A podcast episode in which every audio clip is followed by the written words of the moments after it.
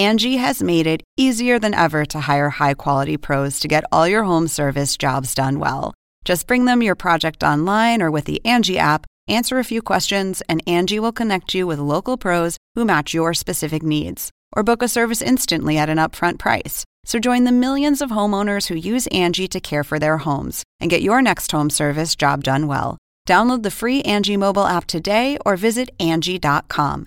That's A N G I.com. Según el diccionario de la Real Academia Española, La cultura pop se define como el conjunto de las manifestaciones en que se expresa la vida tradicional de un pueblo. nosotros la definimos como Música, cine, televisión, famosos teatro, moda. y arte. ¿Y tú? ¿Cómo, ¿Cómo la defines? Somos Zona Hop, con Marisabel Houston. y Javier Merino.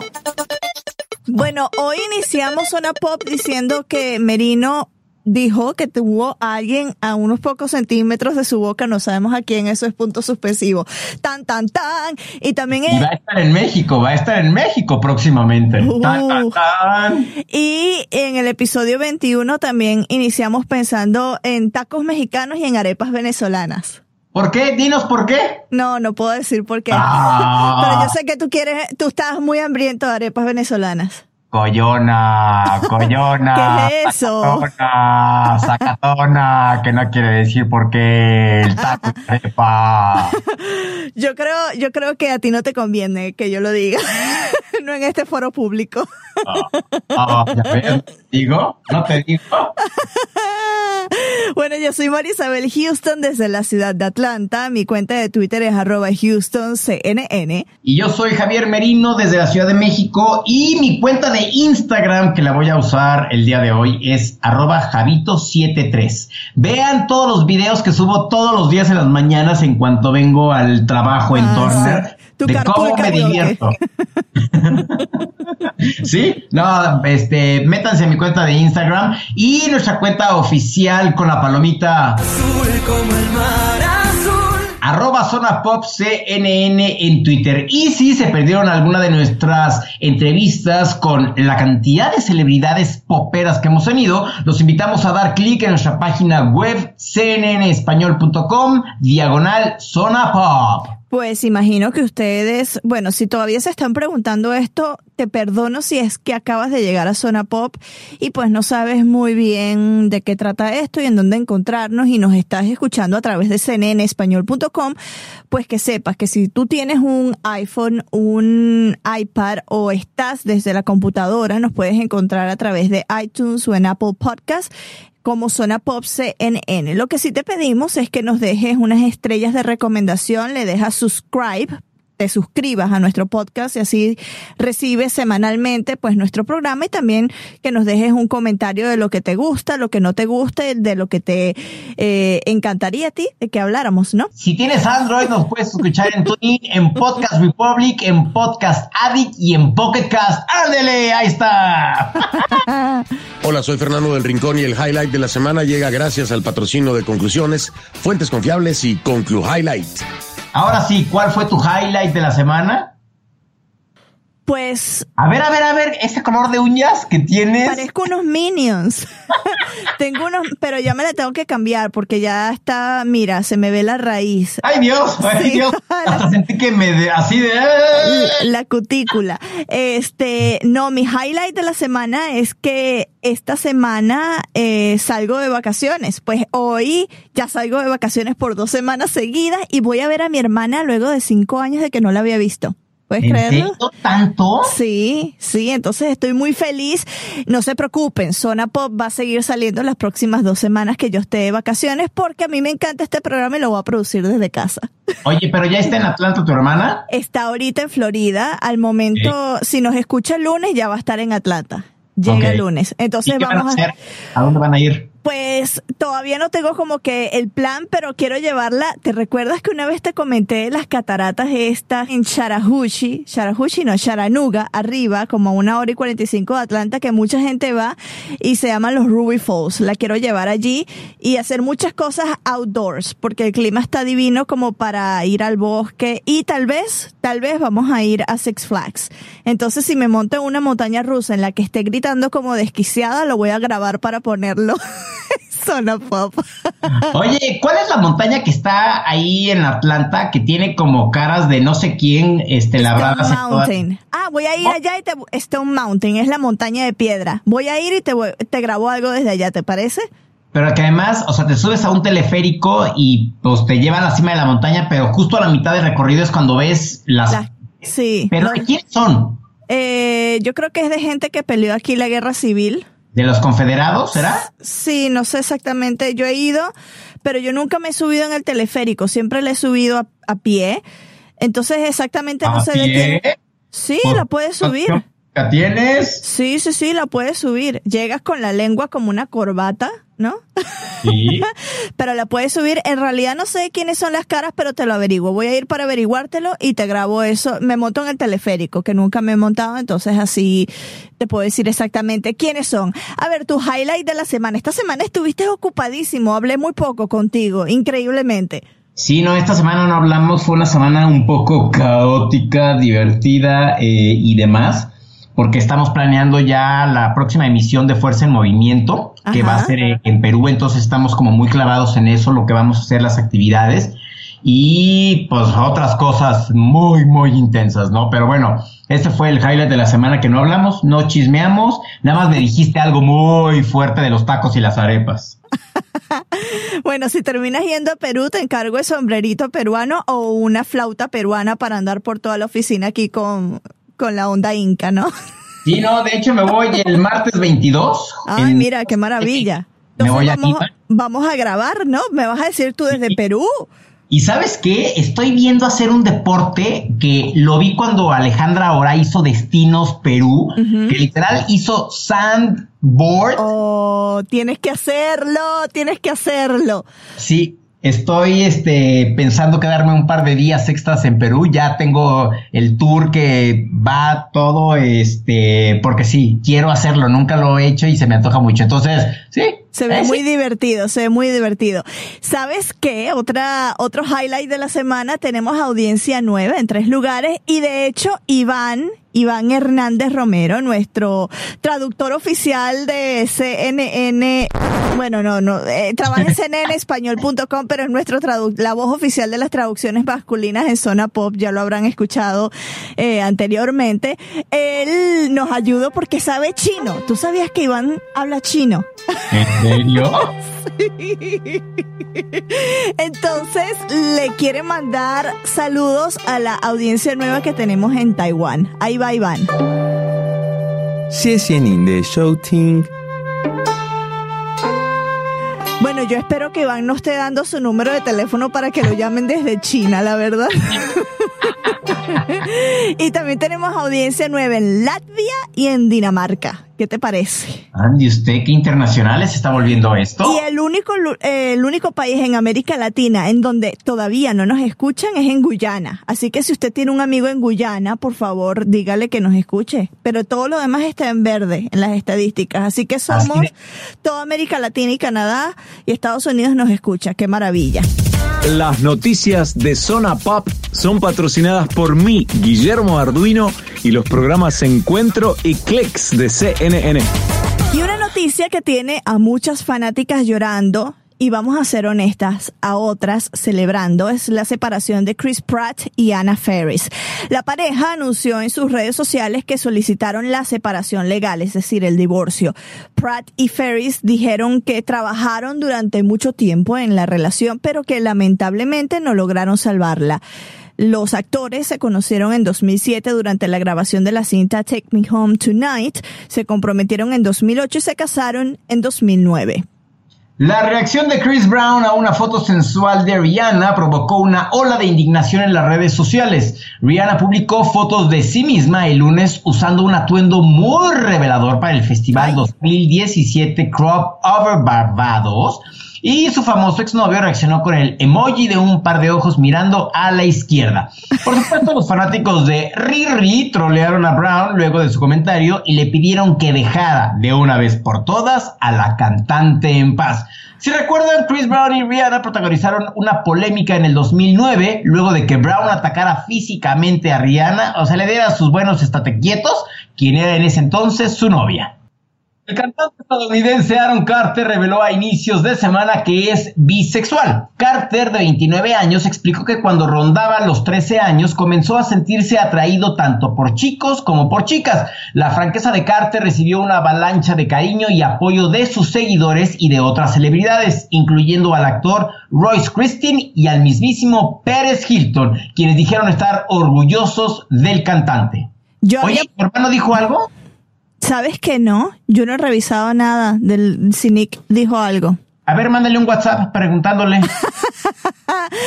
risa nerviosa, risa nerviosa de todo, no voy a hacer. No, el, el teléfono específicamente de él no tengo, pero sí tengo otra manera de comunicarme. no, bueno, lo, pero lo tengo aquí en Skype. Entonces, porque lo entrevisté el año pasado. No pienses otras cosas raras. Yo iba a finalizar con esta noticia pop, pero antes de finalizar esas noticias pop, te comento, Javier, que seguro si abriste Google hoy para buscar algo, te diste cuenta que tiene un doodle interactivo para celebrar el 44 aniversario del hip hop, porque un día como hoy, hace 44 años, nació ese género. Ande usted. sí, Está bastante interesante. Em, este Doodle te permite pinchar discos.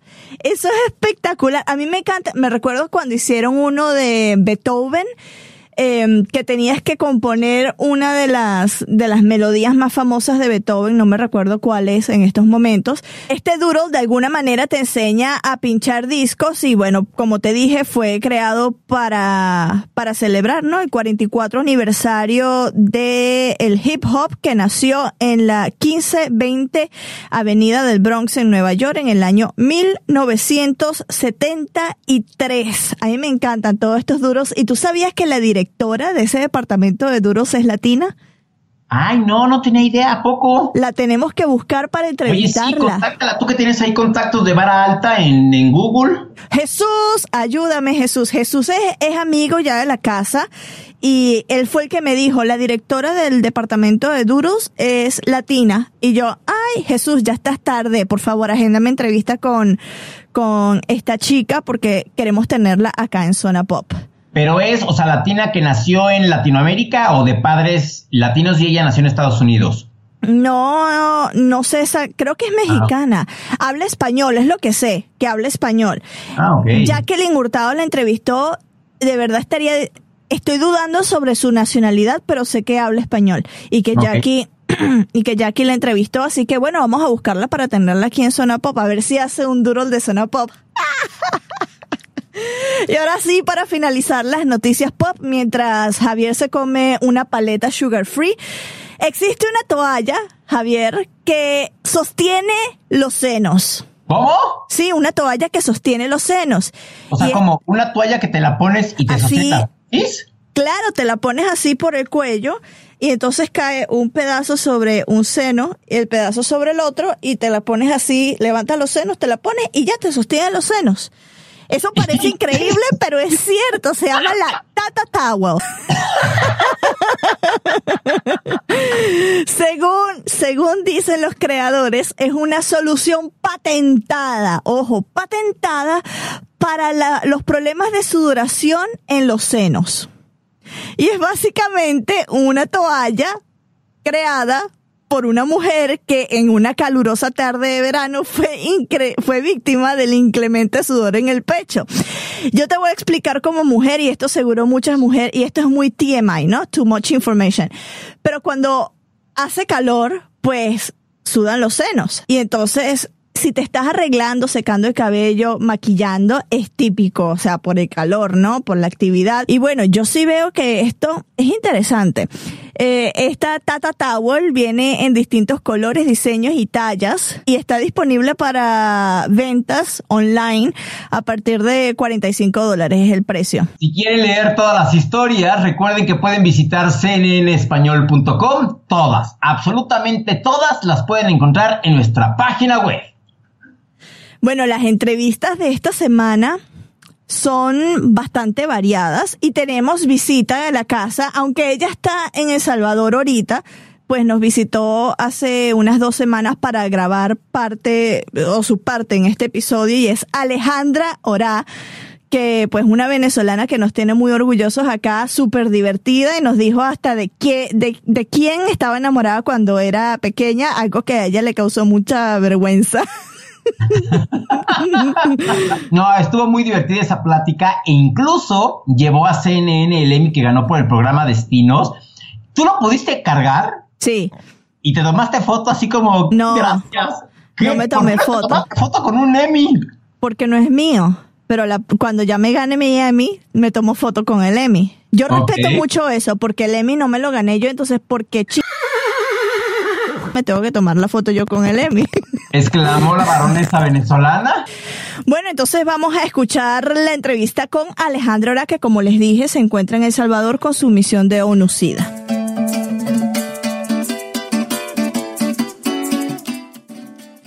Amigos de Zona Pop tenemos a una invitada muy especial y es que se trata de una amiga venezolana. Tenemos a muchas venezolanas, pero ella es una de las que despierta a todo el mundo acá en CNN con Café CNN. No me ha traído nunca café, así que eso se lo reclamo. Pero ya, ya sabes que para la próxima, Alejandra. Alejandra Ora, bienvenida a Zona Pop. Estoy súper encantada porque ustedes no son compañeros de trabajo, sino amigos, pero más que todo, como decimos en nuestro país, Marisa panas, panas de verdad. Y, y yo sé que esta va a ser una conversación distinta porque es el lado live de las noticias. Así que estoy contenta de sacar un poquito mi edad y mi personalidad con ustedes. Yo tengo que decir algo y tengo que confesar algo. Yo me despierto todas las mañanas con Alejandra ahora. ¿Y cuántas veces he escuchado eso ya? Ay, Dios. Pero literal. Tuviera un listado que preocuparía a mi madre. Pero bueno, ¿hay, alguien que valga la pena que diga eso? Hasta el momento no me ha pasado. Ay, Seguiremos intentando. Oye, Alejandra, cuéntanos el momento en el que te dijeron que ibas a estar en CNN, porque de paso, cuando llegaste, fuiste la, la anchor más joven que, que tuvo, la presentadora más, más joven que tuvo el canal, ¿no? Epa, fuiste no, sigo siendo, siete años después casi. nadie la ha desbancado de, de esa...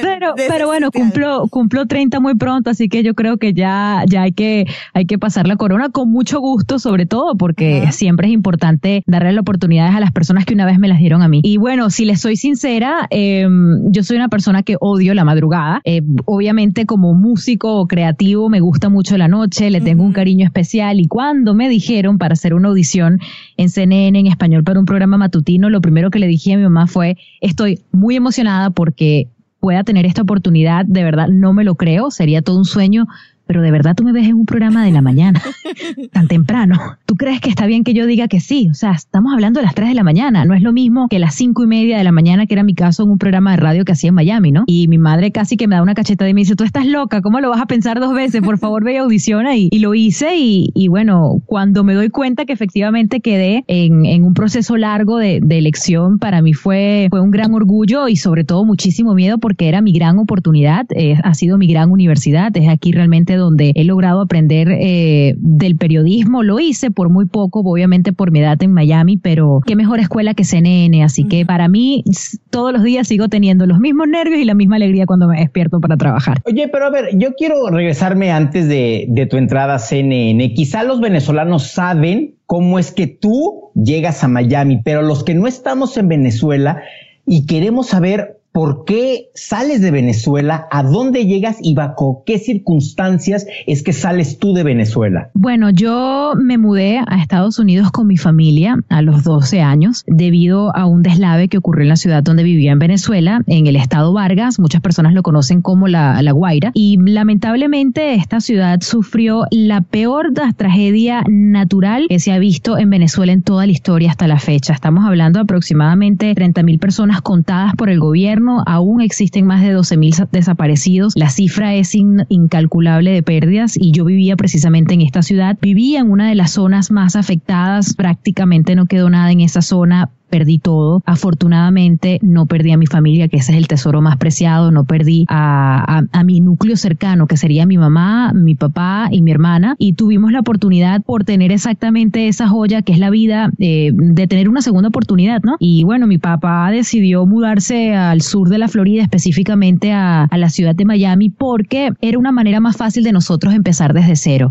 Es muy difícil intentar volver a comenzar a tener una nueva vida cuando todos los días las personas te recuerdan qué fue lo que pasó o te preguntan cómo pasó. Ya obviamente prácticamente 17 años después las heridas han sanado muchísimo. Es fácil hablar del tema, pero cuando tú tienes 12 años pasas un proceso tan trágico como este porque viví la tragedia, fui sobreviviente de la tragedia. Gracias a Dios mis padres y yo logramos salir de ella, pero fue muy duro, ¿no? Poder seguir adelante y, yo quería simplemente ser una adolescente normal, no la, sobreviviente de una tragedia. Y la mejor manera era irnos a un país donde nadie hablara tu idioma. En esa época no habían tantos venezolanos poder empezar desde cero para, para ser ya tú, no tú la que sobrevivió, ¿no? Cuando llegaste a Miami, ¿hablabas inglés o te Para nada. Y, y a ver, ¿cómo fueron las primeras veces? ¿Tú te sentías fuera de lugar en Miami o, o te adaptaste bien a la cultura? No, mira, fue horrible porque no solamente no me mudé a Miami, me mudé hacia la zona de Fort Lauderdale, donde había más americanos aún, y en esa época había menos,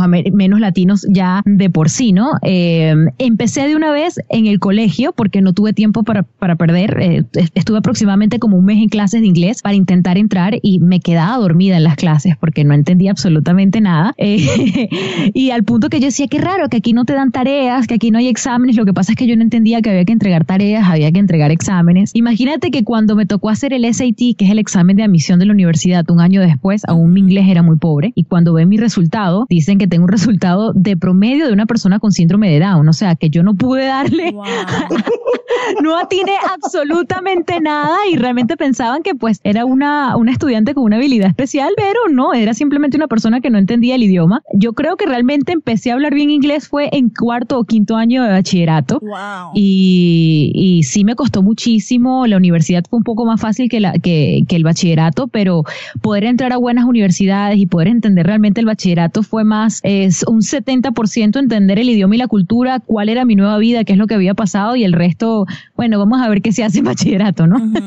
Oye, ¿y qué fue lo que estudiaste en la universidad? ¿Qué carrera? Bueno, yo quería comenzar en música, eh, pero después decidí irme a, comunicación social y bueno, me gradué precisamente de comunicación social y una no especialización, pero el enfoque mío era comunicación social empresarial, o sea, poder tener liderazgo organizacional mediante la comunicación. Estudié en Miami. Wow. Y entonces, ¿cómo, por ejemplo, cuando, cuando tú empiezas en la radio, porque empezaste en la radio allá en Miami, ¿no?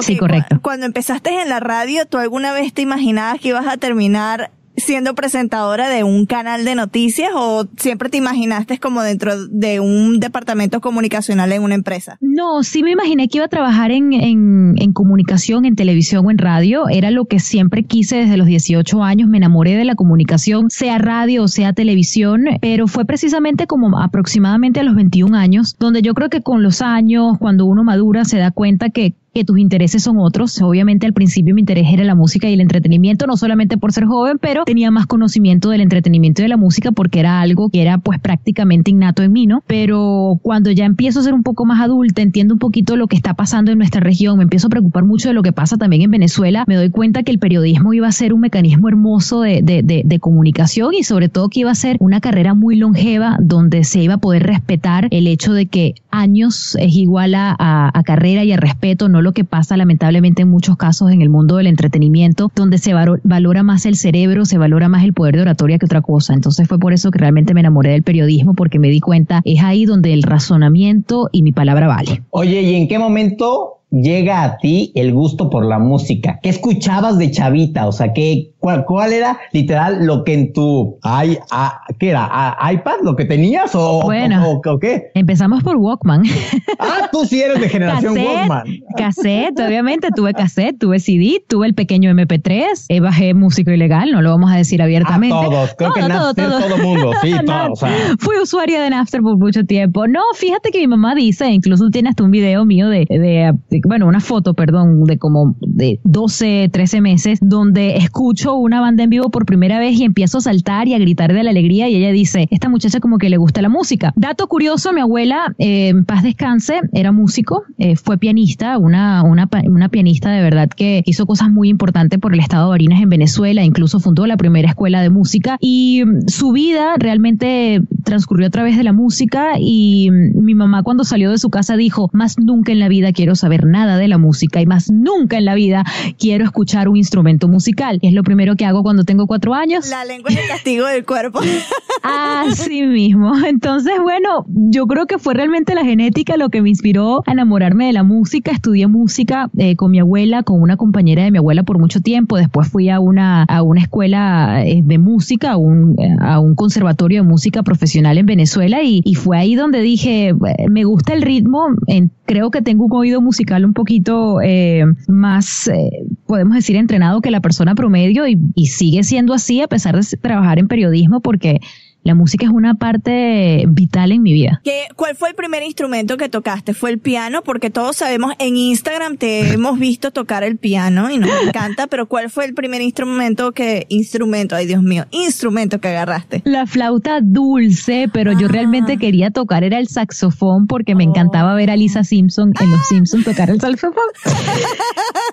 y bueno, yo vivía en una ciudad muy pequeña que la conocen ustedes muy bien, como comentaba, la ciudad de La Guaira y pues en La Guaira no había profesor de saxofón. entonces la opción más cercana fue una flauta dulce. Imagínate Alejandra en, las playas de La Guaira, ¡uh! como Lisa Simpson tocando el saxo. y entonces, ¿qué es lo que te llevó al piano? ¿Fue eh, seguir los pasos de tu abuela? En ese momento seguir los pasos de mi abuela, definitivamente, sí. porque era lo que más veía. Oye, ¿y eras fanática de Cervando y Florentino cuando eras chavita? Mira, a morir.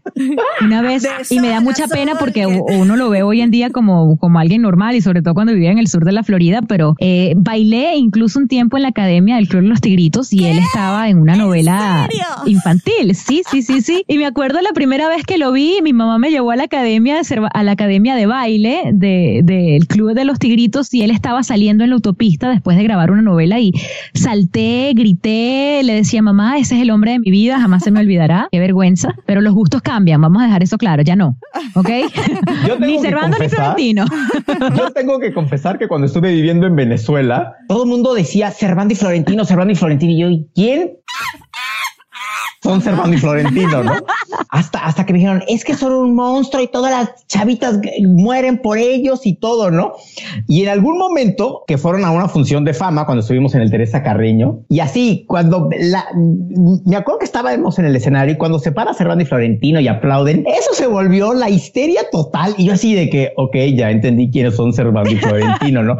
Pero es fecha que nunca he sabido que cantan Servando y Florentino. A ver, cántanos un pedacito de, de tu canción favorita de Cervando y Florentino cuando eras niña. Sol a sol te tengo presente en mi mente, tú eres la niña. No, pero mi mamá le daba mucha risa a eso porque mi abuela, eh, incluso, eh, bueno, tocó, compuso un par de cosas con Ali Primera, que era su papá. Entonces ella decía, bueno, tal vez es algo de la familia. Claro, no, y además Javier, sí, Cervantes y Florentino en nuestra época era la locura la locura. A todas las niñas les gustaba la salsa, porque eso es lo que ellos cantan, la salsa. Salserín eran nuestros Backstreet Boys de Venezuela. Con mucho swing. Se me acaba de caer la cédula, búsquenla. no te preocupes, a mí también. Ya acabo de cantar de sol a sol en la radio, qué vergüenza. Oye, y ahora sí, ok ya estás en Miami, haces radio y cómo es que entras a la televisión. Entro a la televisión a través de la música, fíjate. Em, estaba cantando como corista en un, en un evento que me invitó una, ¿saben cómo es ese cuento? Una amiga de una amiga que le gusta la música, entonces me dijo, ven tú, porque también a ti te gusta la música, ta, ta, ta. Resumidas cuentas, estoy en un evento de Emilio Estefan, eh, navideño, donde necesitaba una corista con eh, realmente una habilidad vocal muy pobre. Era simplemente hacer algo muy normal con, este, creo que en esa época era Willy Colón y Víctor Manuel. Y bueno, estoy esperando de que grabemos en ese momento, estaba esperando para grabar y hablando y hablando como se dan cuenta que hago pues muy a menudo, sobre todo en Café CNN de 6 de la mañana a 11 de la mañana. Y un productor me dice, oye, ¿alguna vez has intentado em, trabajar en televisión? Y yo, no, para nada, tengo 16 años, eh, no tengo la menor idea de cómo se hace un programa de televisión. Bueno, te cuento que estoy audicionando a muchachas jóvenes para ser parte de un programa de música llamado Pepsi Música y queremos hacer un show reality para la presentadora. ¿Por qué no pasas por ahí? Porque creo que tu conocimiento musical te puede ayudar muchísimo y tu personalidad también. Voy a la audición, eh, me hacen una prueba musical, gracias a Dios no fue de cámara, donde supe todas las canciones, todos los artistas y bueno, empecé a hablar y tenía mucha, me desenvolvía muy bien en la cámara y, y bueno, después de ahí quedé en ese programa y así fue que oficialmente llegué a la televisión y después de ese momento dije como que a mí no me gusta tanto la música, le doy más por la letra, que también es un arte, ojo, hablar es un arte. Esta pregunta se la hicimos también a Guillermo Arduino. ¿Cuál ha sido, y quizá sea también muy trillada, pero te lo tenemos que hacer, cuál ha sido la noticia más difícil que te ha tocado dar en vivo en un programa de televisión? Eh, bueno, una de las noticias más difíciles o a donde dije hay que mantener de verdad la imparcialidad fue hace aproximadamente cinco años estaban hablando de unas detenciones en Venezuela eh, de, personas que supuestamente los encontraron con algunos vínculos sospechosos y cuando empiezo a leer el listado de los de los presos encontraba un compañero de, de colegio, de bachillerato, que me acordaba su nombre y apellido perfectamente, pero cuando veo el cargo digo no puedo creer que sea esta persona. Eh, cuando veo después la foto de la detención digo definitivamente es esta persona y para mí fue muy duro porque era un recuerdo de infancia muy bonito que tenía de, de esa persona y, pretender que no me iba a afectar eh, fue, fue complicado, ¿no? Eh, para mí yo creo que esa fue una de las cosas más difíciles. También eh, a solo cinco días de comenzar en CNN en español me tocó reportar en vivo la, la, tragedia de Japón, el terremoto de Japón y cualquier tragedia que me recuerde lo que pasó en Venezuela conmigo, en mi caso personal con La Guaira, siempre va a ser muy difícil porque no lo veo como noticia, sino como protagonista y, y entiendo lo que puede estar viviendo estas personas. A ver, si nos muestras ahorita tu teléfono, ¿qué canciones tienes ahí que digas, lo le, pongo play, le suba todo volumen y doy un concierto en el coche en medio del tráfico? Despacito. No, ya me destronó, despacito ha sido destronado en mi auto. Y se van a reír de mí porque, bueno, me da hasta pena admitir qué canción es. Venga, venga, venga. Ni tú ni yo de Jennifer López y gente de zona. Eres de las mías como buena Sagitario que eres y yo soy Sagitario. Muy bien, viva J-Lo, la santa J-Lo. Eh, Javier tiene esa canción, ya son tres semanas seguidas, ¿no? Desde que salió. El día que salió, él puso el Skype y bailaba, y bailaba. El amor es así, inspirador. Cántamela, Javier.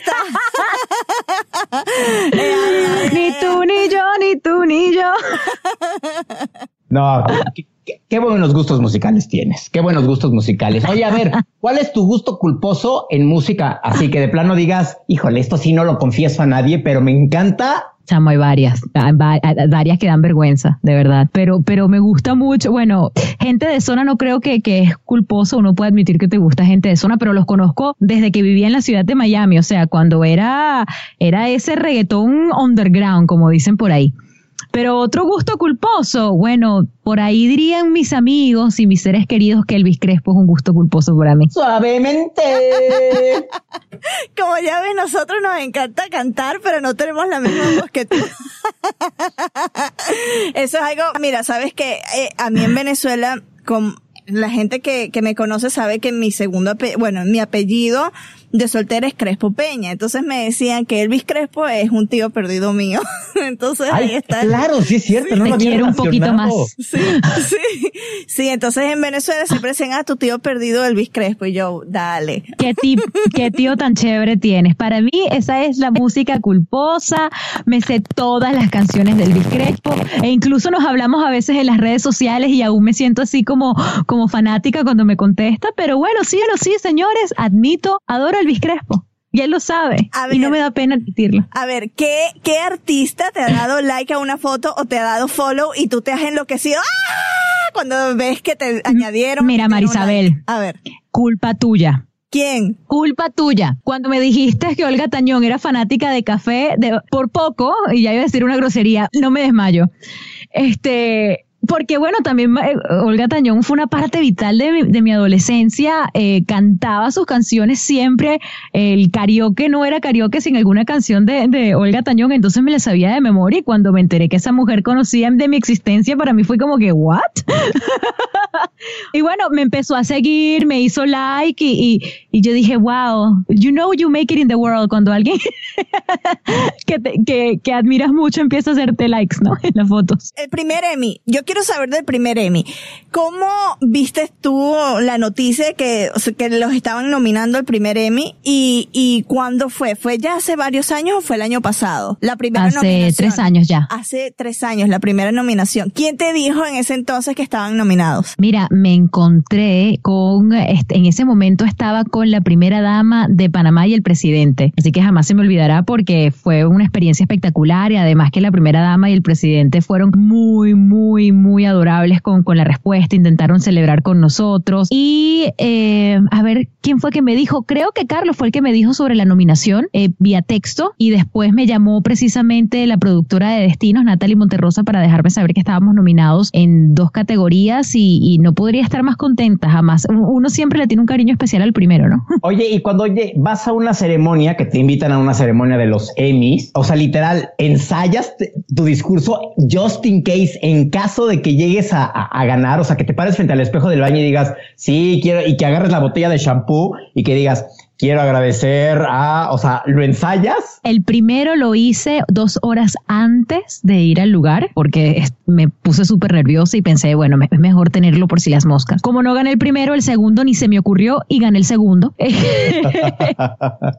y en la tercera ocasión sí quise prepararlo eh, porque en este caso iba a estar sola porque era nada más para destinos, aunque también ya había pasado el de Café CNN y en el de destinos sí me preparé, sí quise prepararme con unos días de anticipación. A mí me, me da mucha risa ver tu cara cuando anuncian el nombre y que estás caminando hacia el escenario porque es una cara de sorpresa total de que no te lo imaginabas. Para nada. ¿Dónde está el discurso que no hice? Oh, oh. Y además que cuando dicen accepting the award, Alejandro Rayo, pero ¿por qué yo? Pero que yo aprendí inglés fue nada más hace siete años, no me bien paño, guachi guachi, thank you. Thank you so much. Pero te, te subestimas mucho porque hablas muy bien el inglés y tienes una muy buena pronunciación, Ale. Pero ese, bueno, yo creo que parte de, de, de la seguridad de uno, ¿no? No tengo tanta confianza en inglés como la puedo tener en español porque llevo más años hablando español que inglés. Oye, pero te cae el 20 cuando estás arriba y estás recibiendo un trofeo que ya quisiera quisiéramos muchos tener. O sea, ¿qué, ¿qué, cruza por tu mente cuando estás subiendo las escaleras, cuando te dan el trofeo y estás así de, o sea, ¿Qué digo? Perdón, ¿qué digo? Vuelve otra vez el bip. Eh, bueno, eh, yo creo que lo primero que me cae cuando eso pasa es sube las escaleras y no te caigas, por favor, porque soy una persona muy torpe de naturaleza. Todo se me cae encima de la ropa. El Oscar. Siempre. Sí, entonces me imaginaba como Jennifer Lawrence exactamente. Entonces lo único que pensaba era, por favor, no te caigas. Y ya cuando me paro bien, digo, wow, vale la pena madrugar y vale la pena trabajar, que cada, que cada trabajo duro tiene su recompensa, aunque a veces uno no sienta que es así. ¿En dónde te ves en 10 años? ¿En dónde me veo en 10 años? Espero verme feliz, creo que eso es lo más importante. Así, sea lo que sea, eh, es lo que quiero, quiero verme. Mm, espero estar haciendo lo que me apasiona, que es la comunicación. Quisiera seguir teniendo el privilegio de contar historias, eh, sea cual sea el lugar. No sé si me veo madrugando, eh, ya, llevo, ya llevo varios años trabajando en este horario, seis, casi siete con Café CNN y dos años en la radio antes, también salía al aire a las seis de la mañana, entonces sí me gustaría tal vez tener un horario un poquito más normal, poder saber lo que se siente despertarte a la, un horario normal y acostarte a dormir un horario normal pero lo más importante es, es intentando dejar mi, mi, granito de arena en la comunicación, en el periodismo, con toda la gente que nos ha visto a través de los años. Hay un tema que, que no, lo, no lo mencionamos, pero yo, yo sí quisiera que aunque sea tuviese un pequeño apartado, y es... Eh, tu, tu mm, cargo como embajadora de buena voluntad de UNOCIDA, ¿no? Sí. ¿Qué significó para ti? Porque el mensaje que le estás llevando a la gente joven es súper importante y, y, ver que, que el periodismo te, te llevó a una posición tan privilegiada, ¿no? Porque es una posición privilegiada ser embajadora de buena voluntad de la ONU. Eh, ¿cómo, ¿cómo, ves que, que, ha, que ha cambiado o que ha ayudado de cierta manera lo que tú has logrado o lo que has hecho durante tu posición en la región? Mira, eh, fue de verdad uno de los de las obligaciones eh, más fuertes que he tenido, podríamos decir tan importantes sin lugar a dudas como esta, como el puesto de, de periodista de CNN en español. Yo estuve por algunos meses trabajando como voluntario en, en organizaciones que trabajaban por la igualdad de los derechos humanos. Eh, yo creo que tú lo sabes muy bien, Marisabel, al igual que Javier, soy una persona que, que siempre quiere buscar no la que seamos superiores, sino simplemente que seamos tratados iguales, las mujeres. Y siempre he querido ayudar a que las niñas vean que hay mucho más eh, de lo que uno a veces piensa que la televisión quiere imponer en ti en cuanto looks, en cuanto personalidad, en cuanto a estigmas culturales, ¿no? Eh, Onucida se me acercó para, para proponerme ser embajadora de buena voluntad para América Latina y el Caribe como eh, embajadora de las mujeres. Y fue muy interesante porque no solamente toco las comunidades que están en riesgo, estamos hablando de la comunidad homosexual, eh, de la comunidad trans, pero me dijeron, este es uno de los cargos más difíciles que tenemos dentro de las Naciones Unidas, porque encontrar una mujer que quiera hablar sin pelos en la lengua sobre el sexo y que diga, hablar sobre el sexo no solamente no está mal, pero deberíamos hacerlo más a menudo porque tener conocimiento sexual no te hace promiscua, sino todo lo contrario, te hace una persona con conocimiento, vas a poder lograr enfrentarte mejor a la vida, vas a entender qué es lo que quieres y vas a aprender a respetarte y a valorarte mucho más. A veces es complicado encontrar mujeres que, que no tengan problema de hablar eh, de sexo y sobre todo no solamente de sexo, sino de sexo seguro, que eso también sigue siendo un estigma en América Latina. Cuando yo empiezo a hablar con la persona encargada de, de, de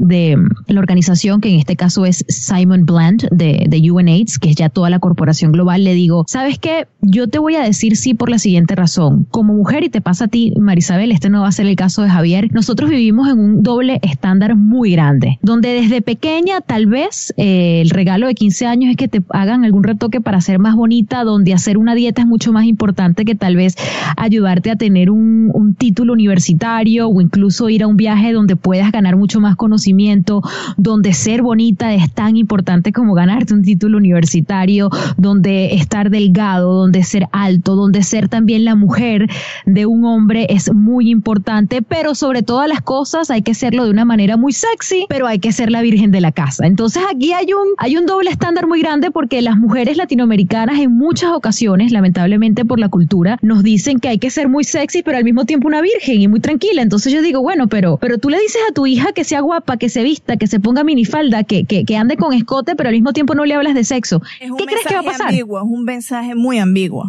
Totalmente. Entonces, ¿qué va a pasar con esta niña que tú le dices, hey, muestra el escote, sé guapa, maquíllate, coqueteale a un hombre, pero tú no le dices nada que va a pasar de sexo? Bueno, hay algo que va a pasar si tú estás intentando tener este tipo de conducta y está bien que tú tengas este tipo de conducta. Yo creo que uno es dueño del cuerpo como quiere hacerlo y uno es dueño de su vida de la manera, pero hay que tener conciencia de las acciones que uno toma desde la adolescencia. Porque en América Latina tenemos la región más alta de indicios de, de, embarazos precoces. Estamos hablando de, por ejemplo, más del 90% de los embarazos adolescentes no se planean en América Latina y somos, tenemos una, una uh, un, un, índice mucho más alto que África y que Asia. Y bueno, por el mismo lugar donde pasa el embarazo precoz, estamos hablando obviamente de la fecundación, del esperma, por ahí también puede pasar el virus del VIH. Entonces nosotras como mujeres debemos estar mucho más propensas que otra región, si nos ponemos a analizarlo, ¿no? Y la importancia de la, a ver, de las personas que puedan ir a chequearse, es algo súper sencillo, ¿no? Hacer el chequeo, eh, de hecho. Y gratuito. Y gratuito, claro. Y hay, hay por ejemplo, estaba viendo este fin de semana un documental de, de una de las labores de la princesa Diana,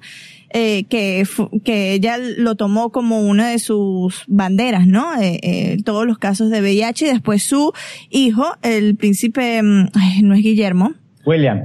Eh, William. No, no, eh, no, Harry, pero Enrique. Harry. Enrique. El príncipe Enrique después también lo, lo adoptó como es una de sus banderas y mostraban precisamente eso, que es un examen muy, muy fácil de hacer y que la gente lo tiene que, que, que realizar. O sea, es, no tengan miedo, hay que romper con ese estigma también y es una labor muy importante que estás haciendo sobre todo por los jóvenes, Ale. Y Maricel, también es algo muy importante que esto sigue siendo un estigma. Nunca es lo suficientemente tarde. Afortunadamente hoy en día con los avances de la medicina se puede tener SIDA, ya ni siquiera te estoy hablando de ser VIH positivo, se puede tener SIDA, estar en uno de los puntos más difíciles de la enfermedad y llegar al punto de no solamente retroceder la enfermedad, ser VIH positivo, pero ya ser un, un portador no detectable en la sangre, gracias a todos los avances que hay en la medicina hoy en día. Entonces no piensen que ya cuando se tiene SIDA es tarde porque este no es el caso. La detección a tiempo, o sea, literalmente antes de morir, es lo que te va a salvar la vida. Y el hecho de que tú lo puedas encontrar gratis en muchos países. Hay organizaciones en todo el mundo que te dan una, una prueba gratis eh, de VIH que también te ayudan en caso de que necesites el tratamiento no hay razón por la cual no podamos pensar todos que ya en el 2030 o en el 2028 el SIDA sea una enfermedad erradicada, porque sí creo que va a pasar si tenemos esta conciencia. Y, con este mensaje de Alejandra Gabriela Gutiérrez ahora queremos terminar esta entrevista. Gracias, mi queridísima Sagitariana, poder Sagitariano, porque además otro que también es Sagitario es nuestro querido corresponsal en Londres. Samuel Burke, es verdad. Samuel Burke ah, también es Sagitario. Oye, Marisabel, ¿cuándo cumples años tú? En octubre, yo soy librana. Eres, eres, la que empieza la, la, época de celebración. Pues. Claro, es, que los mejores, los mejores cumpleaños siempre están hacia final de año o no. ¿O no? Eh, los peores regalos de cumpleaños están en diciembre, vamos a admitirlo, Javier, porque te dan uno solo. Eso es verdad. Sí, eh, eso es, eso es lo malo. Pero bueno, muchísimas gracias por haber estado en Zona Pop, Alejandra Ora. Recuérdanos en dónde te podemos encontrar en las redes sociales.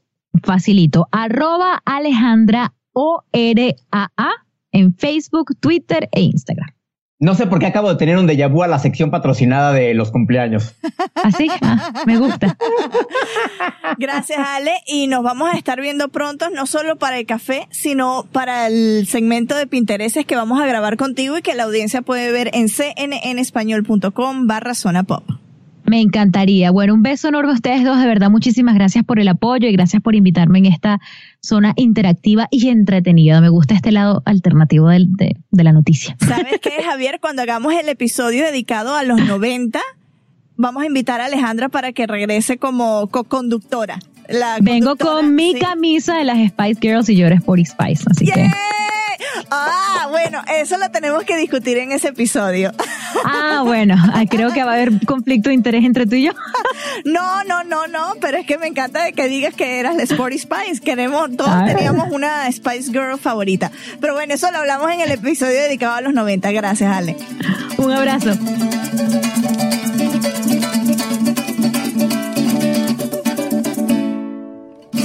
Qué orgullo formar parte de Onusida, ¿no? Que te busquen para que seas vocera y puedas llevar tu mensaje a toda Latinoamérica. Qué padre. Muchas felicidades, Alejandra. Y podemos decir nosotros que en Zona Pop tuvimos a una embajadora de buena voluntad de la ONU. Oye, no, no cualquiera. No cualquiera. Menos mal que es nuestra amiga. todavía, me, todavía me debe el café. No me lo ha pagado. la segunda entrevista que vamos a escuchar es con un mexicano oriundo de Monterrey del norte de la República Mexicana. Regio Montano, como Fernando del Rincón. Exacto, sí, además, que está triunfando en Broadway, es otro latino que está haciéndola en grande, quien interpreta a Emilio Estefan en el musical On Your Feet, que cuenta la historia precisamente de Gloria y Emilio Estefan. Su nombre es Mauricio Martínez, quien ha protagonizado muchos musicales aquí en México. Él saltó a la fama en el, reality musical Operación Triunfo, en la única versión que hubo en México, que fue una, la primera temporada, pero quedó en cuarto lugar. Ha sacado algunos discos, la verdad no le ha ido muy bien o como él esperaba. Su fuerte, sin duda alguna, es el teatro musical. Canta muy padre, Marisabel. Bueno, yo estoy esperando que vengan aquí a Atlanta porque ya van a descubrir en esta entrevista, ya hacia el final, qué es lo que les dije que iba a llevar a, al cast de esta obra a comer. Regiomontano de nacimiento, nuestro invitado de hoy comenzó su vida artística a muy temprana edad. A los 17 años se mudó a Nueva York para estudiar en the American Musical and Dramatic Academy. En 2002 participó en el reality musical Operación Triunfo en México y posteriormente participó en musicales como Fiebre de Sábado por la Noche, Dulce Caridad, Ciudad Blanca y La Bella y la Bestia. Y ha participado también en diversas telenovelas, pero hoy en día da vida a Emilio Estefan en el musical On Your Feet en Broadway. Muchísimas gracias Mauricio Martínez por estar con nosotros. No, al contrario, gracias a ustedes por tenerme. Es un placer aquí estar con, con ustedes eh, enlazados. Qué maravilla la tecnología, ¿no? Que podemos estar en tres lugares distintos. Oye, Mauricio, como mexicano te lo tengo que decir, muy contento, muy emocionado de que otro mexicano esté triunfando en el musical o en un musical en Broadway. Pero, ¿cómo fue que llegaste a On Your Feet? Mira, fue desde el año pasado que me vine a hacer un musical mexicano llamado Children of Salt. Me vine desde el año pasado a hacer este musical al New York Musical Festival.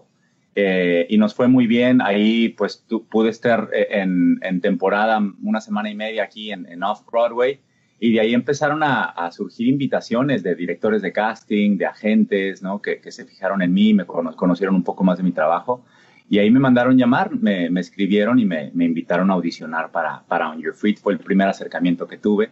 Y ahí conocí a Emilio y a Gloria, conocí a Jerry Mitchell, el director, que es ganador de Tony, eh, a todos, ¿no? Y fue increíble, fue, pues una cosita fue llevando a la otra. Después me fui a hacer Evita al Kansas City Repertory Theater.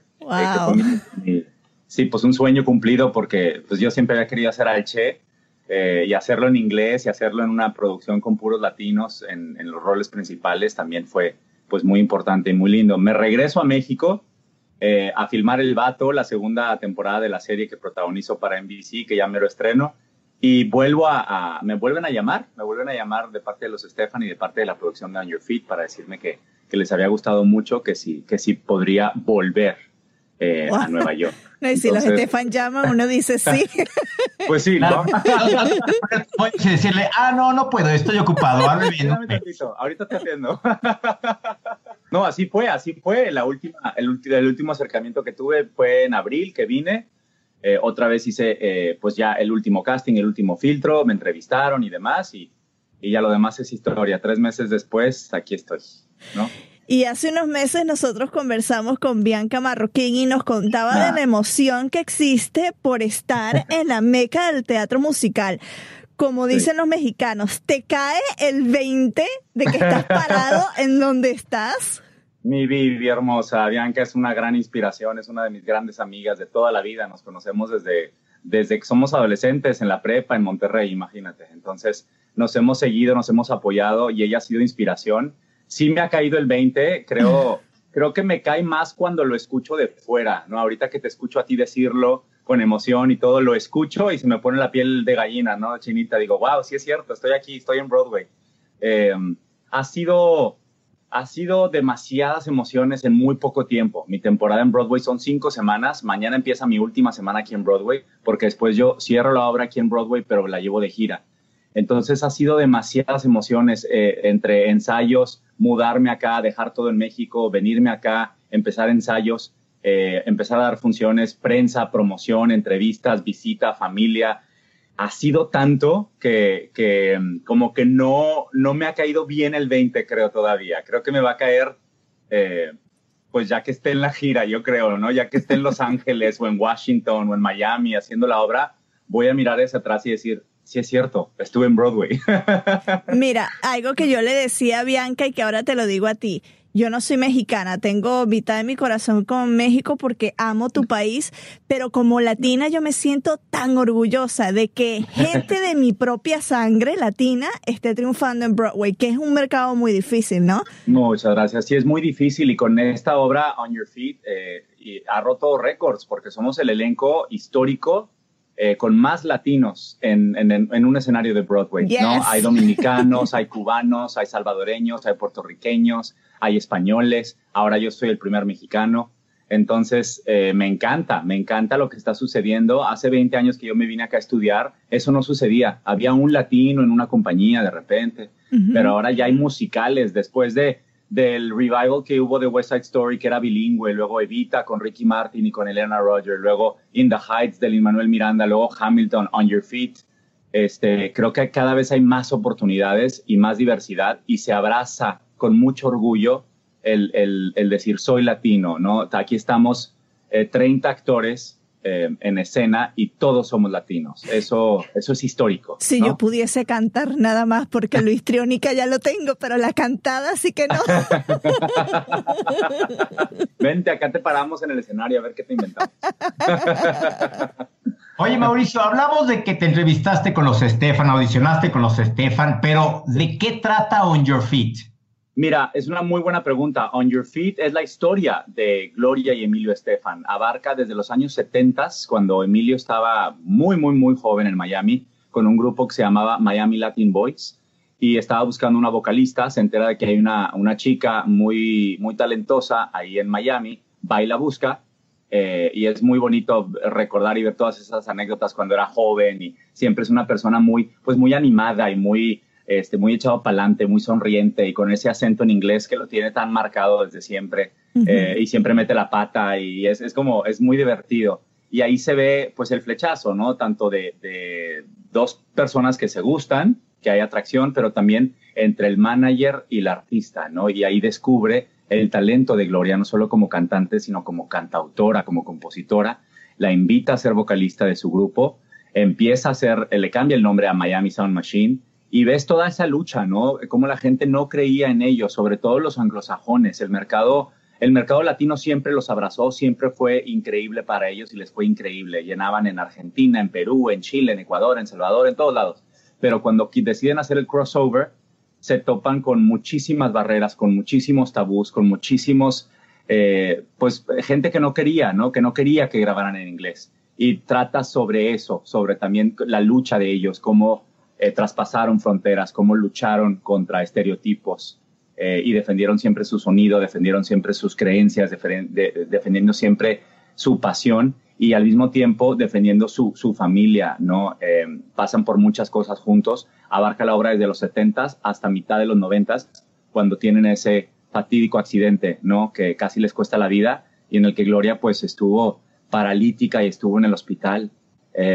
y es muy emotiva, es una obra que toca muchísimas emociones, ¿no? Eh, yo tengo el honor de estar ahorita haciendo el personaje y estoy con Ana Villafañe, que fue quien originó el personaje, es una actriz eh, extraordinariamente talentosa que vino de Los Ángeles, pero ella creció en Miami y, creó el personaje. Y me dice es que la obra eh, es, de tanto corazón, ¿no? Y el día que yo hablé con Emilio, el día de mi estreno, y me habló Emilio y me dijo, acuérdate Mauricio el mensaje de la obra, y eso, eso es la belleza de la obra recordarle a todos los migrantes de este país que sí se puede conquistar el sueño americano a través de, mucho esfuerzo, de mucho amor, pero que sí se puede.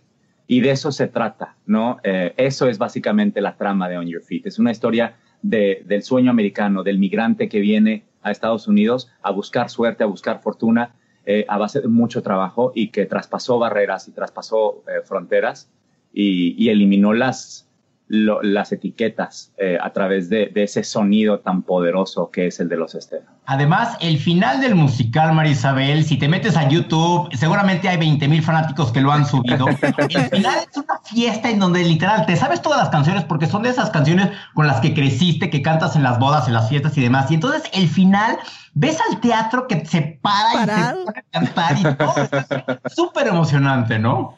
Sí, es súper emocionante y es la única parte que dejan que el público grabe. Entonces, además, ah. eh, eh, por eso hay tantas. Eh, es la única, acá por las por las leyes de Actors Equity, de los sindicatos de actores y todo, se protege mucho el, pues el copyright, ¿no? De la obra, los derechos, también por los actores, pero es la única parte que dejan. Entonces, siempre que viene prensa, siempre que viene el público, los fans, familia, es la parte que más está en las redes y es el megamix. Ya al final ya pasó toda la historia y ya estamos todos relajados y es una fiesta. Literal. Es como la hora loca, ¿no? Sí, es un medley de todos los grandes éxitos de Conga.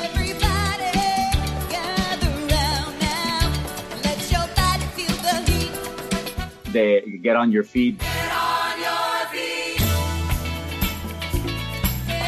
De todos los, los, los, los grandes, grandes Rhythm is Gonna Get You.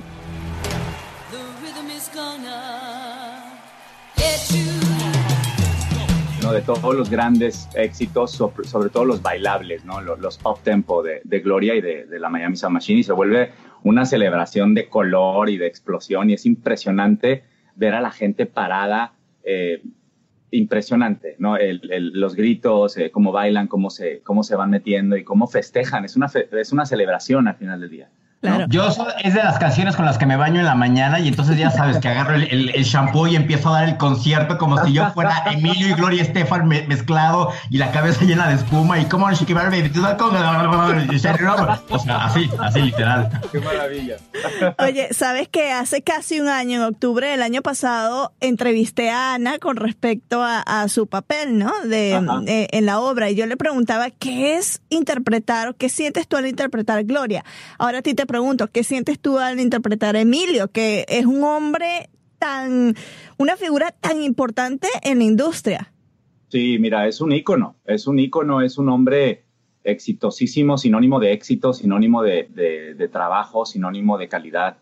Eh, y para mí es un honor, es una gran responsabilidad porque tanta gente lo conoce, tanta gente lo quiere, sigue vivo y está aquí presente eh, en la memoria de todos y además está en tantos videos. Hay tantas referencias de Emilio y es tan querido, tan respetado que sí es un paquetote, pero al mismo tiempo es un honor. Y, y está tan bien escrito, ¿no? Alex Dinelaris, que es el escritor del libro, imagínate, es, fue quien ganó el Oscar por Birdman, la película de mm. mi paisano, González Iñárritu. Entonces, imagínate la calidad de, de, la, de, la, historia de la que estamos hablando, ¿no? Y con estas grandes leyendas, porque son ya dos íconos, eh, Gloria, y este, Gloria y Emilio, eh, se, cuenta solita, ¿no? Pero el material es tan bueno y está tan bien hecho y el equipo creativo es tan de primera calidad eh, que, todo está ahí, está, está, te lo dan, te lo dan en bandeja de plata para que tú como actor lo tomes y hagas lo mejor. Pero es un gran material, es un gran personaje, es un, es un hombre eh, que es puro corazón, está escrito de una manera muy noble, muy chistoso, muy entrañable ves un crecimiento desde que es un, literal, un joven de veintitantos años que se quiere comer el mundo y lo ves convertirse después ya en manager, pasa de ser percusionista a ser manager, a creer y enamorarse de Gloria y luego como un esposo y luego como un padre y luego los obstáculos que tienen que sortear como latinos, como, como seres humanos, como pareja, como padres, como extranjeros. Ves también el lado de, de los flashbacks que tiene, ¿no? Cuando él dejó Cuba, cuando era un niño, y que tuvo que dejar a su familia. Ves un lado humano muy hermoso y, y es bien bonito darle noche tras noche todo ese trayecto, toda esa vida, no ir desde joven a, a un Emilio ya de 40 y pico, casi 50. Es, es un viajezote, eh, pero es un regalo porque es un gran, gran, gran personaje. Lo disfruto muchísimo y apenas estoy empezando, ¿no? Esta apenas va a ser mi quinta y última semana en Broadway, pero apenas viene todo un año de gira, entonces me emociona poder seguir evolucionando y seguir creciendo con este personaje que, que es una maravilla interpretarlo y un gran honor. Oye, de casualidad, ¿con la gira viene en Atlanta? Sí, sí, sí, sí. Sí, ahí está dentro de las ciudades, vamos a Atlanta. No, entonces yo los tengo que ir a ver. Claro. Merino siempre se burla de mí porque yo nunca he ido a un musical. Entonces, ya, ya sé. ¿Cómo? ¿Cómo? Entonces yo creo que On Your Feet va a ser mi primer musical y ya que vienen a Atlanta yo tengo que ir. Sí, vamos a Atlanta, vamos a Washington, a Boston, a Los Ángeles, a San Francisco, a Dallas, a Houston, a San Antonio. abrimos en Miami, imagínate. Oh, qué, el, gran qué reto. en Miami, es un gran reto. Sí. entonces, eh, yo siempre digo, ahora que, que he estado haciendo entrevistas, que hay tres protagonistas de la obra, ¿no? Gloria, Emilio y Miami. Creo que Miami es la otra leading lady, ¿no? La otra dama eh, de, de, la obra. Em, y es bien importante llevar esta obra ya, ¿no? Y, y, recorrer todo Estados Unidos. Eh, es bien importante en estos momentos, con esta obra que tiene este mensaje, con un elenco lleno de latinos. Es bien importante, me siento bien honrado y también muy emocionado de llevar este mensaje, de llevarlo a Washington, de llevarlo a tantos lugares, ¿no? Es una historia que debe, que merece ser contada y un mensaje que debe de ser escuchado por todos eh, en estos momentos. Creo que es muy importante. Oye, ¿hay planes como para traerla a México, a Latinoamérica, aunque sean dos presentaciones, tres presentaciones? Ya te pues pusiste celoso, Merino, te pusiste celoso. oye, oye, pues cómo no. por lo pronto no, pero, pero sí hay pláticas. Lo que pasa es que ah, cierra en Broadway y a la vez se abren dos compañías. La, de, la del National Tour, que voy a hacer yo por todo Estados Unidos, y al mismo tiempo en octubre también estrena en Holanda, una compañía en Holanda, en Ámsterdam, con puros actores de allá, porque ahí es el país donde pegó, donde más éxito tuvo Conga. Entonces, ah. allá eh, es un exitazo, Gloria Estefan, eh, Miami Sound Machine, y entonces van a abrirla con puros actores de allá.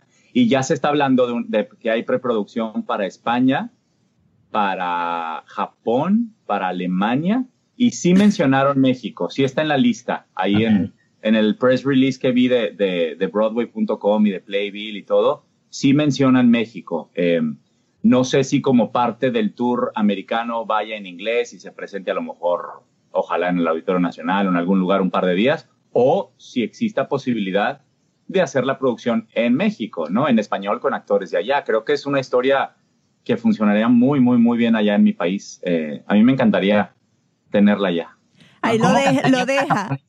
Conga, ¿cómo you valley that conga y no you can control Josephine Lombel? O sea. Ahora, lo bueno, lo bueno de estas canciones es que casi todas tienen versión en español ya. Entonces, en países latinos, pues ya están las traducciones hechas, ¿no? Ya no, ya no se necesita adaptarla. Pero en japonés no, no, debe estar, ¿no? Imagínate en, japonés. Pero lo que se hace, por ejemplo, ahora en Holanda, lo que me dicen que van a hacer es que el, el guion, el, las escenas son en, en el idioma del país y las canciones sí son en inglés. Ah, ok. Son tan identificadas allá. Así se hace mucho el, teatro en Europa, los musicales. Eh, así se hace mucho. Se hace en alemán o en, en este caso, el Dutch, ¿no? El, el, el holandés y las canciones en inglés. Me encantaría ver a un holandés bailando conga. Sí, ¿no? Vinieron el otro día. Vinieron dos, eh, los personajes que van a ser, los dos actores que van a ser Emilio, porque son dos que van a alternar allá, son dos estrellas, uno de cine y uno de, de televisión de Holanda y vinieron a conocerme a mí y a Ana hace como dos, tres semanas y son encantadores, muy, muy lindos y estaban muy emocionados de, vernos acá en Broadway. Vinieron a vernos acá. ¿Qué sigue en tu carrera, Mauricio? O sea, ya nos dijiste que vas a estar en la gira, pero eh, vas a preparar disco. Hace, hace un, par de años estuviste promocionando un disco aquí en México. ¿Qué sigue en tu ámbito en Mauricio Martínez? Mira, eh, a la par de estar haciendo On Your Feet, ¿no? Eh, que voy a estar en pues todo un año haciendo la gira, ya estoy en la preproducción de mi próximo disco con mi paisano Jaime Lozano, que es el compositor y productor de Children of Salt, del musical que hice acá el año pasado.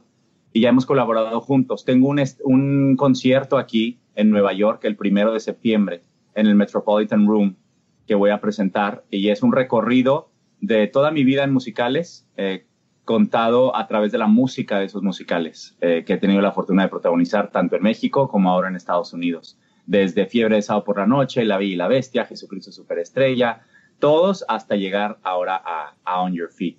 Entonces, ese concierto eh, pretendo también estarlo presentando en ciudades en las que vaya a estar yo haciendo mi gira mientras preparo mi disco. Y además de On Your Feet y el disco y los conciertos, pues además, por si fuera poco, tengo El Vato. El mm. Vato el Vato es esta serie que protagonizo junto con El Daza eh, para NBC Universo, que se estrena acá en Estados Unidos el 27 de agosto estrenamos a las 10 de la noche, 9 Centro. Se estrena primero acá en Estados Unidos por NBC Universo, la cadena hispana de NBC, y de ahí se acaba y luego ya estará disponible en todo el planeta por, por Netflix. Entonces, nos emociona mucho, es la segunda temporada. Ahí interpreto a Marcos Gutiérrez, que es un cantante de música grupera. Ya es la segunda eh, temporada, la primera está disponible en Netflix y ha sido un gran éxito. Ha tenido ha sido de las series latinas con más, eh, con más este, descargas, si se puede llamar, llamar así. Eh, nos dijeron el otro día a, todo el elenco que, que, le ha ido muy bien y que ya hay posibilidades muy, muy, muy cercanas de tener una tercera temporada. Entonces, tal vez el próximo año, si todo sale como hasta ahora y el Vato 2 es un exitazo, pues estaré compaginando tanto grabación del disco con la gira de On Your Feet, con conciertos con el Vato 3. Entonces, por lo pronto, creo que es un gran año, ¿no? tómate un cafecito para que mantengas esa energía. ¿ah? Por eso estoy soltero. si no, no pudiese. ¿Quién me aguanta ese ritmo? Nadie. Creo que Merino se pasmó, quedó pasmado. Mira, lo, lo dejaste impresionado con... Sí, no, se quedó, se quedó congelado. Pero bueno, Mauricio, mil gracias de verdad por unirte a Zona Pop y a CNN Español. Espero poder verlos acá en Atlanta y aunque sea invitarlos a tomar un cafecito porque lo, mira, sí, se, se cayó Merino. Se salió. a ver sí, si se, salió.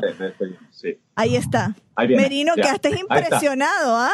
De tanto, de tanto que tiene que hacer Mauricio. Me puse a bailar yo ahorita como en Shekimari y Duda Conga, o sea, como para entrar así en, el, ambiente musical.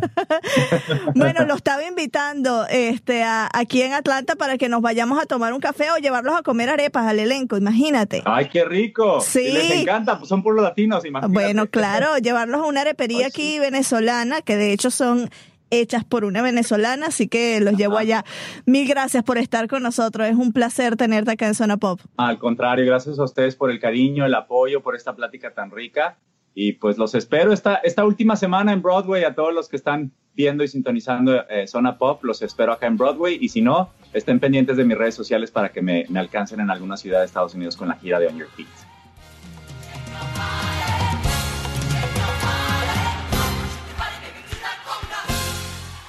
Ahora sí, esto es lo que yo he estado esperando dos semanas seguidas y son tus entrevistas con el elenco de varias producciones de Netflix, ¿no? A ver, ¿a quién entrevistaste? Porque fue fueron varias, fueron varias personas eh, con las que pudiste hablar sobre diversos proyectos, ¿no? Hace dos semanas vino Netflix de Estados Unidos a presentar temporada de estrenos, nuevas series y trajo a talento de varias series norteamericanas algunas que se hacen en Latinoamérica y al elenco de la primer película de gran presupuesto que van a hacer. ¿Quiénes son? Pues mira, vinieron de Marvel's The Defenders, Charlie Cox y Finn Jones, Daredevil. ¡Ah! Ahí grito yo como desquiciada. Sí, ya grito. De la película Bright estuvo Numi Rapaz y Edgar Ramírez. ¡Ah! Grito como desquiciada, dos. De la serie Club de Cuervos estuvieron Mariana Treviño y Luis Gerardo Méndez. De la serie Narcos estuvo Damián Alcázar. Y alguien que estuvo, que tú también te, te, volviste loca cuando te dije que iba a entrevistar, vinieron los tres chavitos de Stranger Things. Ay, Matarazzo, Caleb McLaughlin y Finn Wolfhard. ¡Ay! ¡Ay, Dios! Dios. Pero es que, David, tú no ves que yo estoy grabando, por favor. O sea, que resumen, así que no te puedes quejar hoy. Ok, no es que, o sea, él no respeta, que ve que estamos me dice que hoy me, me, está sacando el resumen semanal de noticias que leo, así que bueno, no, ahora regresas David Cox para que saludes a lo dice Zona Pop. Le quería dar ese paparalaru, no sé qué, qué, cosa, cómo se llama, la picosa picante. El pulparindo, pulparindo. Pulparindo. Pulparindo. Pulparindo. No sé cuánto. Me decías que teníamos a los de Stranger Things también, qué maravilla. Exactamente, estuvieron Gaten Matarazzo, Caleb McLaughlin y Finn Wolfhard, con quienes platicamos. Divertidísimos esos chavitos, estaban, pero de veras felices de estar en México. Y fue un evento muy padre, muy divertido. También estuvimos platicando con varios eh, VPs de, la compañía, quienes nos, contaron qué es lo que viene. Y fíjate, Marisabel, que para el próximo año van a traer una teleserie, nada más y nada menos que con la actriz mexicana Verónica Castro. Ya en su momento les daré. Pero, ¿te parece que escuchemos primero la entrevista con quién será bueno? Ahora vamos a escuchar la entrevista que tuvimos con los mexicanos Mariana Treviño y Luis Gerardo Méndez de la serie Club de Cuervos, que está por estrenar su tercera temporada, y cómo es que sus personajes han crecido y madurado o cambiado a lo largo de estas dos temporadas y lo que veremos en la tercera.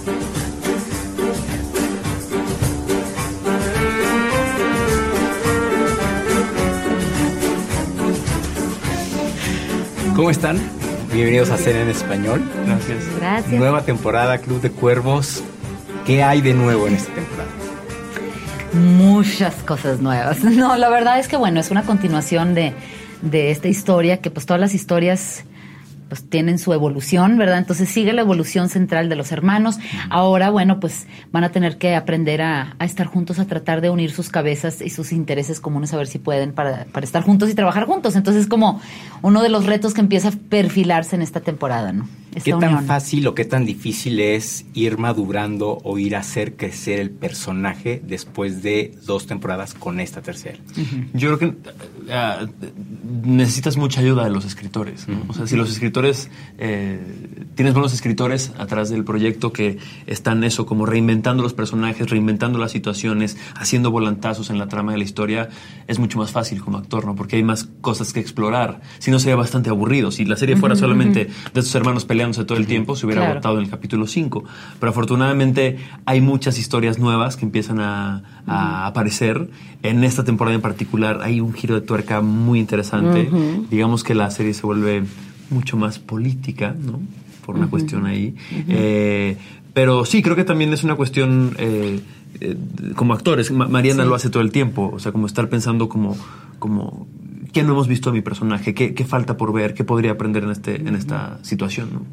Y, y además porque eh, eh, lo, lo padre de este formato es que son como es como la vida pues o sea que que son vas viendo en la vida pues por capas los, los personajes van se van debailando no o sea entonces van saliendo nuevas nuevas tendencias nuevas cosas como les, y ves como un solo conflicto que se mantiene a lo largo lo res- los vas resolviendo poco a poco de la manera en que puedes con los elementos nuevos que van entrando, como en la vida misma. Entonces, eso siempre le da una manera refrescante, digo, al espectador de poder ver al personaje, a lo mejor en la misma situación, pero con otras, otro contexto y ver cómo se va resolviendo eso interno. Y eso sí, sí, sí sucede, pues digo, en la planeación de los personajes y en los escritores, en escritura. ¿Qué tanto hay de Mariana y de Luis Gerardo en sus personajes? Yo creo que siempre hay mucho, de alguna manerita. Un poquitín. Yo creo que siempre hay algo porque pues trabajamos con nosotros mismos. Es nuestra interpretación de quiénes son esas personas. Le prestas algo, le prestas cosas de tu vida, ¿no? Digamos que, al menos en mi caso, no sé en el de Mariana, pero eh, Chava Iglesias me permite hacer todo lo que me gustaría hacer, pero que a veces la educación que te dieron tus padres y tu, y tu ética no te lo permite, ¿sabes? Entonces son personajes que son muy divertidos eh, y disfrutables al interpretar, ¿no? Es como tu alter ego de alguna manera. Y además que aquí les permiten, tienen esa libertad, ¿no? De participar y decir, yo creo que mi personaje haría esto o se iría en esta Sí, luego nos volvemos medio insoportables, porque ya como es la tercera temporada, ya sabes más tú que el director a veces. O sea, Claro. como ya lo has, como ya traes el personaje de, de 35 capítulos Exacto. atrás, ya, Ya así tiene vida mm, propia total, o es sea, que yo creo que esto no, y el director dice, bueno, sí, entonces hay que estar como ahí negociando todo el tiempo. Exacto. Eh, Pero bien, eh, de- eso, se vuelven como una parte, eh, como una extensión de ti, De estos personajes. de exactamente. Y ya tienen una vida propia y ya tienen exigencias propias a las que tienes que atender. O sea, tienes que así de tipo, ¿qué pasó? Isabelita, ¿qué?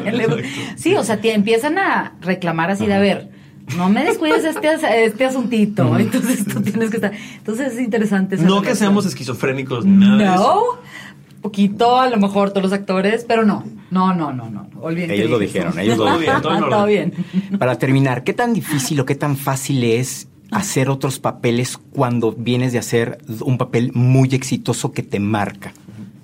Yo creo que uno se lo tienen que quitar. O sea, de pronto esa pregunta de si un personaje te encasilla o no, el que se encasilla es uno, ¿no? O sea, tú tienes que siempre estar buscando ir hacia el lado opuesto, ¿no? En ese sentido, creo que eh, tanto Mariana como yo lo hemos intentado cuando nos enteramos que Club de Cuervos iba a seguir y que iba a haber varias temporadas, pues tratas de buscar in the meantime como películas con personajes más oscuros, otro tipo de narrativas, eh, no solo por el tema del encasillamiento, sino porque al final del día los actores nos aburrimos muy rápido, ¿no? Para refrescarte un poco. Exacto, quieres hacer cosas distintas. Cosas distintas, exactamente. Y bueno, son, son ni modo, o sea, eh, este, son procesos, también le tienes que, ese personaje ahí está, pero, pero bueno, pues no sé qué voy a decir, mejor next question. Iba a decir algo que iba como parecidón, pero en menor, sí. Estamos No. jetlagueados, chicos. Muchísimas gracias por estar en CNN en, en español, lo estamos viendo y mucho éxito en esta nueva temporada. Muchas gracias. Gracias.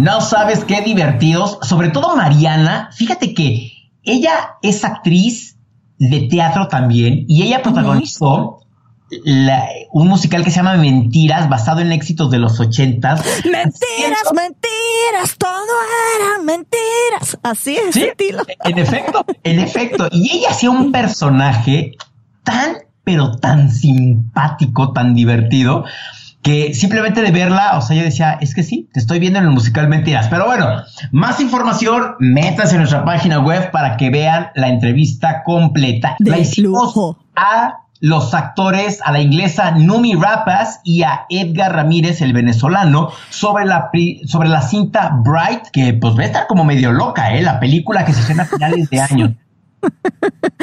A mí sí me causó impacto escuchar a Edgar Ramírez, que siempre lo escucho en español, responderte en inglés, pero claro, no podía ser descortés y hablar en español en frente de Nomi, ¿no? Pero su inglés es perfecto. El de Edgar, estoy impresionada porque ha logrado neutralizar el acento de una manera muy bien y eso lo demuestra por las películas en donde está, ¿no? Está siendo muy popular en Hollywood ahorita. Bienvenidos a la Ciudad de México. Sé que tú, Edgar, has estado aquí muchas veces. Y si te parece, déjame comenzar con las damas. Numi, en la conferencia de prensa que dieron en Comic Con en San Diego, Terry Crews te describió como una villana rompetraseros de primera. ¿De dónde y por qué crees que te ganaste esta descripción? Wow. Because she does. Wow, me encanta pelear. Practico artes marciales desde los 12 años. Comencé con judo, kung fu, taekwondo, thai boxing y kickboxing. Me encanta ese mundo, así que para mí expresarme por medio de acciones físicas no está muy retirado de quien soy. También soy muy audaz y un poco loca, lo que me hace ignorar el dolor en el día a día y así encontrar soluciones que ayuden a mi personaje y dejar por otro lado a Numi.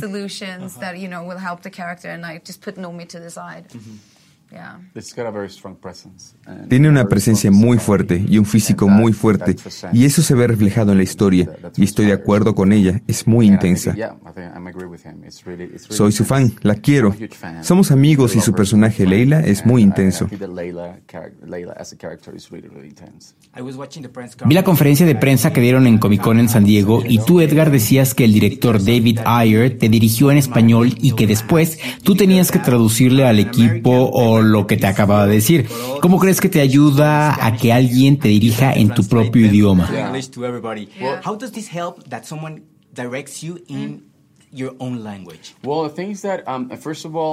Bueno, antes que nada te tengo que decir que nuestro director David habla un perfecto español. Creció al sur de la ciudad de Los Ángeles, cerca de las comunidades de mexicanos y centroamericanos, así que lo habla a la perfección. Y a pesar de que a mí me hablaba en español, sin importar el resto del equipo de producción que no hablaba español, Creó un ambiente un tanto extraño y diferente e impredecible.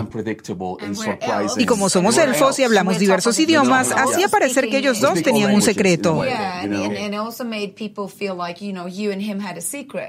y que los demás no lo sabían y tenía que traducirles a otros lo que me estaba diciendo.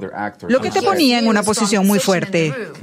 David es muy inteligente al crear esos ambientes en el set de filmación. Entra a tu mente y la lee para usar esos elementos propios para sorprender y el dirigirme en español fue parte de su método.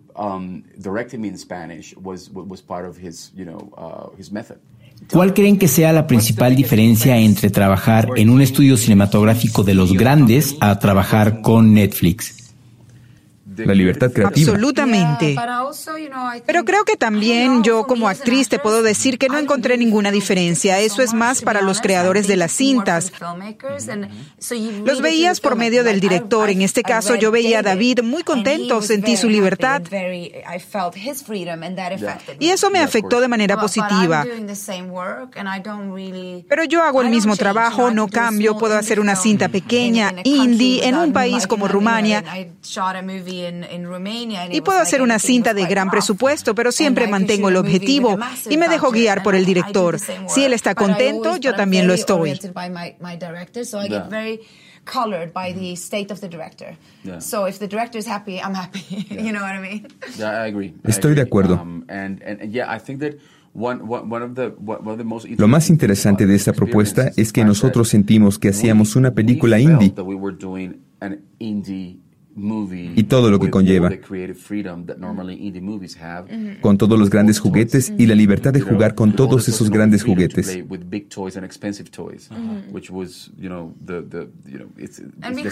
Había veces que David se acercaba conmigo y me decía cosas en secreto que cambiaba todo en ese momento. Y yo me sorprendía y me gustaba la nueva dirección que se tomaba y todo el mundo se preguntaba, ¿qué está sucediendo? David es muy abierto y eso es muy bueno.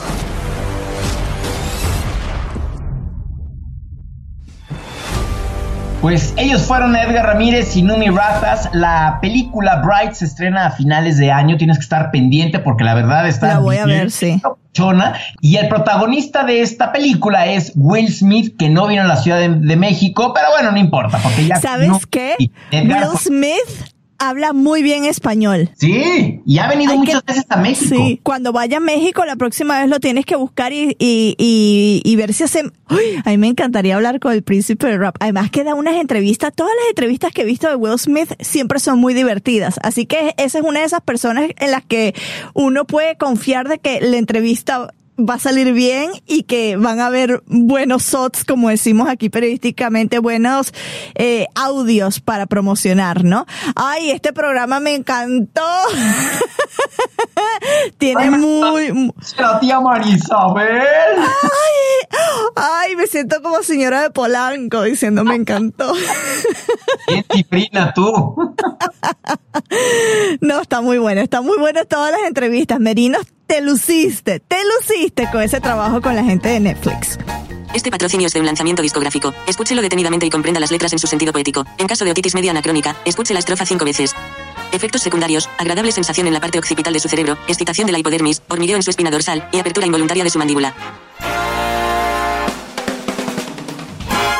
Pink lanza un nuevo tema que pues será el primer o se convierte en el primer sencillo de su séptimo álbum, se llama What About Us. We are searchlights we can see in the dark. We are y la cantante Kesha lanza el tercer álbum de estudio llamado Rainbow. used to live in the darkness. Dressed in black, act so heartless, but now I see the colors are everything. Este yo no sé si ya nosotros lo mencionamos en Zona Pop, yo creo que sí, pero si lo mencionamos, pues lo volvemos a mencionar. Arcade Fire eh, lanza Everything Now, es el quinto álbum de estudio de la banda canadiense indie. I'm in the black again.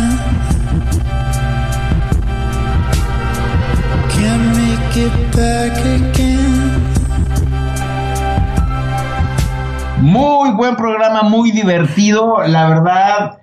O sea, está, está padre, me gusta. No sabes cómo me divierto yo cuando grabamos esto y en el proceso de, hacerlo. Sí, bueno, yo soy Marisabel Houston desde la ciudad de Atlanta. Mi Twitter es arroba HoustonCNN como la ciudad, pero sin la O. Y yo soy Javier Merino desde la Ciudad de México. Mi cuenta de Instagram para que se metan, que básicamente es lo mismo que hago en Twitter, nada más que pues bueno, ¿por qué no tener un poco más de seguidores en Instagram? Soy arroba Javito73. El podcast lo pueden seguir en Twitter y en Facebook en Zona Pop CNN. También en la página nos pueden buscar a través de cnnespañol.com barra Zona Pop. Dirty Pop. Si tiene un iOS, nos puede escuchar en Apple Podcasts, en iTunes con Zona Pop CNN. Si tiene Android, nos puede buscar en Podcast Republic, Pocket Cast, Podcast Addict y en TuneIn como Zona Pop CNN. Ay, Merino, lo dije todo yo. Sí, perfecto. Ya nada más me queda decirles que no se pierdan el docufilm que presenta Juan Carlos López este domingo en CNN en español, que nos cuenta la historia de Elvis Presley, porque además Marisabel está cumpliendo cuatro años de que falleció. ¿Cuatro años? 40 años. Por eso yo 40 años, me faltaron. Me faltaron es muy, es muy shocking ver a Juan Carlos López que siempre lo asociamos con temas Corea del Norte, Trump, todo esto presentando algo de Elvis Presley, pero ya yo vi el show, les quedó genial, así que lo tienen que ver DocuFilms. Elvis vive y si quieren tuitear, pues sobre esto es el hashtag es Docu Elvis, así que vamos a hacerle la promoción gratis a nuestros amigos de DocuFilms.